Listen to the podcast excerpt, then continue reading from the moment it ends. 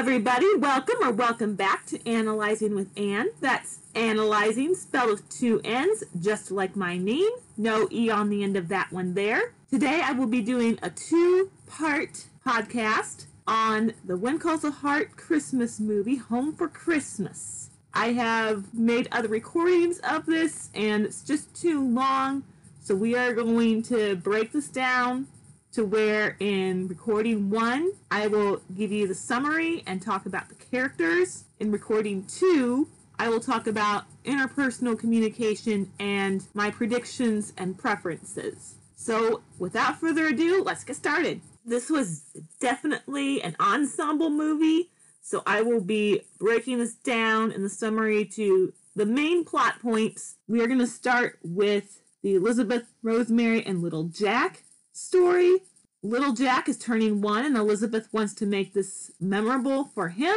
Well, really more memorable for her, Rosemary, Lee, and Bill, who will be there because he won't really remember it. But she wants to make it special for him. She has a couple of scenes with Rosemary where she talks about how it's really difficult doing all this with Jack, her late husband, being gone. And that ties into the second story that we have here, where the Coulters and Bill are either looking for the perfect gift or searching for the perfect gift that they had for little Jack. The Coulters are on the search for the perfect gift for little Jack. And it has to be perfect because they're only allowed one gift. At first, Rosemary thinks that a train set would be great for little Jack, but Lee brings up the point that he can't really enjoy a train set now because he's a little too young. Personally, when I first watched this, my first thought was just get him a box to play with. A lot of one year olds would prefer the box anyway, but that does not occur to them. However, they do come across inspiration for the perfect gift as Lee sees a horseman riding through town. He rides in really fast and he sees that he's about to trample over a couple of young girls in town. Lee tells the girls to stop and Rosemary tells the horseman to slow down, and that is when they decide that a rocking horse would be the perfect gift for a one year old. Tying in with Lee and Rosemary's story, Bill is the one who thought he had the perfect gift for Jack, but then he can't find his gift for Jack. He asks Molly if she's been in his desk, and she says no, she hasn't. She organized everything on top of his desk. We see Bill go through this search for his gift for Jack, and he's about to give up and get logs because he doesn't want to go to Jack's party empty handed. Finally, Molly comes in to give him a Christmas cake for allowing her to organize his office for him. As she's doing that, she sees Bill frantically looking for his gift for little Jack, and he asks her again, Have you seen it? It looked like this. And she knows right off the bat what it is he's looking for and where to find it. So she pulls it out and gives it to him. Bill's gift for little Jack ends up being a compass that was given to him by the late Jack, little Jack's father, when they were stuck, I believe, in a windstorm, and Jack gave it to him to turn around. He tells Elizabeth this as he gives it to her, as little Jack is too little to really do anything with it, but he gives it to her for safekeeping. Moving on to the next big storyline that basically starts off this whole movie is Lucas and the Christmas festival that he has organized for the town. Before I get into the main part of this, I will specify that there are a couple scenes where we do get conversations between Lucas and Elizabeth. She is the one who, in the end, tells him that he was the one that connected everybody and sharing this tradition that he grew up with. We do learn a lot about his past as when him and Elizabeth talk, he brings it up. We find out that his family moved around a lot and that the only time they were really together was at Christmas time. That was a time that he felt they were really a family and he enjoyed a lot of different Christmas festivals and traditions from different countries. Munich, Germany was the one that he kind of based off his version of the Christmas festival, but he went to other places such as Shanghai. He talks to Elizabeth about the paper lanterns that were let out, and she makes a remark that it must have been beautiful. He responds to yes, they were, and sees a look on her face, so then he gets the idea to do it for the town of Hope Valley. But the biggest part of Lucas and the festival is the fact that he didn't expect a large crowd, so he has to ask Clara to help out with saloon, which Clara does. Jesse ends up getting roped in as he wants to spend all this time with Clara now that he has time off of work. But Clara really feels the need to help Lucas and serve everyone coming to Hope Valley. So those two end up helping Lucas. Lucas and Jesse end up reconciling to each other. Nathan is also given a big storyline as he has gotten a promotion that he has been working for to inspector in Union City. This means that he would have to leave Hope Valley, which he doesn't necessarily want to leave, but he's wanted this position. He doesn't know where his friendship with Elizabeth stands, so he decides to take the position. Allie finds out about this on accident as she does read about it on paper, and Nathan has to tell her this means we're going to have to leave Hope Valley, which is another reason why he's hesitant and doesn't like leaving. Allie has made connections and is currently thriving there. When Elizabeth finds out about this, she honestly becomes a little snooty with Nathan. Well, more than a little, in my opinion. But that's just my opinion. And basically almost bullies him into staying, even though it's honestly none of her business. But I'll talk about that later. When Nathan sees his niece Allie singing in the choir and hears her solo, he ends up deciding that he cannot see either him or Allie living anywhere else but Hope Valley and decides to turn the offer down. Then we have Team Infirmary, who has probably the more quirky, light-hearted story in here as Faith initially has to tell Carson that she can't come home to Hope Valley because her brother, who was initially going to take care of her father, is not able to make it due to his wife being ill and needing attention. However, her other brother decides that he's going to come and relieve her, so Faith decides to surprise Carson. In the meantime, Carson has also decided that he wants to surprise Faith, which, as you can tell, leads into a kind of quirky storyline. The story leads into Walter's story, which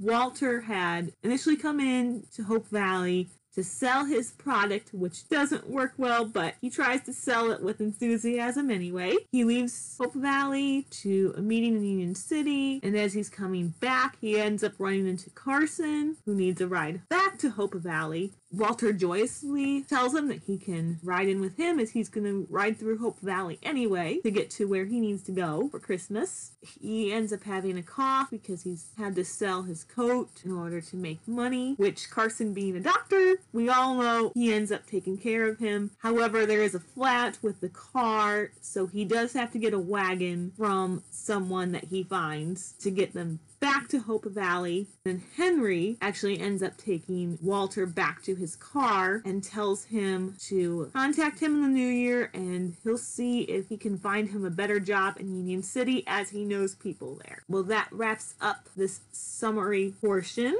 Now I will go on into characters, starting with Elizabeth. I kind of hinted at this earlier when she was interacting with Nathan. She did come off as a bit pushy and manipulative. I honestly felt like it wasn't her business because her and Nathan were just friends. They weren't dating. I felt like this really didn't concern her. In all honesty, this was ultimately Nathan's decision as to what was best for him and for Allie, not Elizabeth's. I didn't feel like this was a situation where she needed to put input in, and even if she did, the way she did it came off as manipulative, bossy, pushy, and honestly kind of selfish to me. I understand her wanting Allie to have a stable life, but honestly, in the long term, if Nathan had moved to Union City, that probably would have been his last move, and he now has some idea as to how to help Allie. Allie's learned how to make friends. So everything initially could have been all well and fine once him and Allie settled there. I didn't think that was needed. However, I did think that it was nice of her to help Nathan and Allie find a big tree. That whole scene of them finding the tree and decorating was really nice. Personally, I thought they had chemistry, but I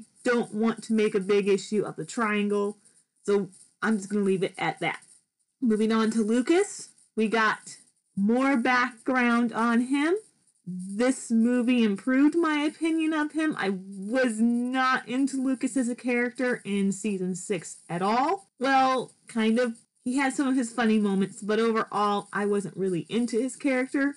Learning about his background and seeing him do other things other than constantly trying to get Elizabeth's attention was very nice. We actually got to learn about him and his upbringing. Moving on to Nathan, we did get to learn more about him and his family. That's another scene that him and Elizabeth had where he was discussing the tradition that his mother, I think, him and his mother had with his sister. They always got a new charm for her bracelet, and Allie was getting at the age where he felt this was a good tradition to carry on with her as she was difficult to buy for at her age. Then later he tells Elizabeth about how his sister and him would always take the seed of the pine cone that they used to decorate their Christmas tree and they would plant it in the backyard. Now that him and Allie have kind of made roots, not officially, they could plant theirs in the backyard, at least as far as Allie knows at that point. In this instance, I feel that we learned about how close him and his sister must have been with these traditions that he's trying to carry on with his niece. Moving on to Rosemary. I really like it when we learn little tidbits about our characters and their backgrounds, especially the supporting characters, because we already know a ton about Elizabeth's background. With Rosemary, I loved the part where she said that she loved making ornaments as a child. It doesn't surprise me that Rosemary would be into that, but I enjoyed getting to hear about her childhood and just that little line. I loved seeing how Rosemary has grown progressively throughout seasons. This was shown again as she was talking to Lee about finding the perfect little train set for Jack, and he said, can't really use that now. She did end up saying that, oh, you're right, after thinking about it and giving it a second thought. And that is not something that the old Rosemary would have done. The old Rosemary would have insisted on being right. I also thought her comment when she was building this big gingerbread house with Elizabeth, she mentioned that next year they should do castle. And my thought with that is good luck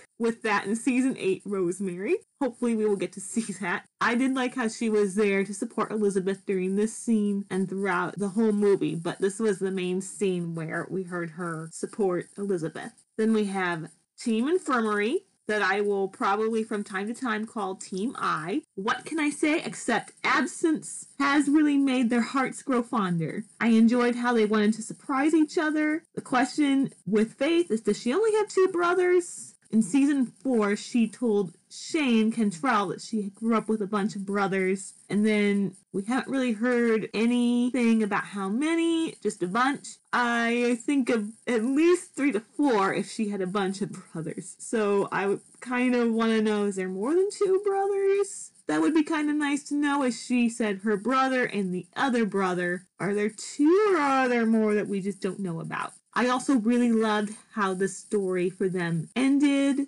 They ended up bringing a couple of presents and food left over from a big potluck that they had to the one woman and her children that Carson borrowed the wagon from. I thought that was really cute. It showed how much this couple cares about others and they care about each other. Moving on to Henry, both this Christmas movie and the Christmas movie leading into season six have shown Henry's good sides, as in the Christmas blessing. He was really good with little Millie. In this movie, we saw him being really good with Walter and being a really good community member by quietly slipping in money to help pay for food for a potluck when Lucas had run out of food, and with the help of Faith, who came up with this idea, the whole community pitched in and brought food to the saloon as they had run out. Henry came to the mercantile to buy some goods to contribute, but Ned has already taken care of that and is taking what he can over to the saloon. Henry offers to pitch in to cover the cost. Ned says no, but Henry ends up slipping some money into Ned's ledger to pay for the goods. He ends up helping Ned bring the food over to the saloon, and then we really see him helping out with Walter. He told Walter to get a hold of him in the new year and that he would help him find a better job than what he was doing. I think it was obvious that Henry saw that Walter had potential, but he needed to work for a good company with a good product. Moving on to Team Classy, Clara and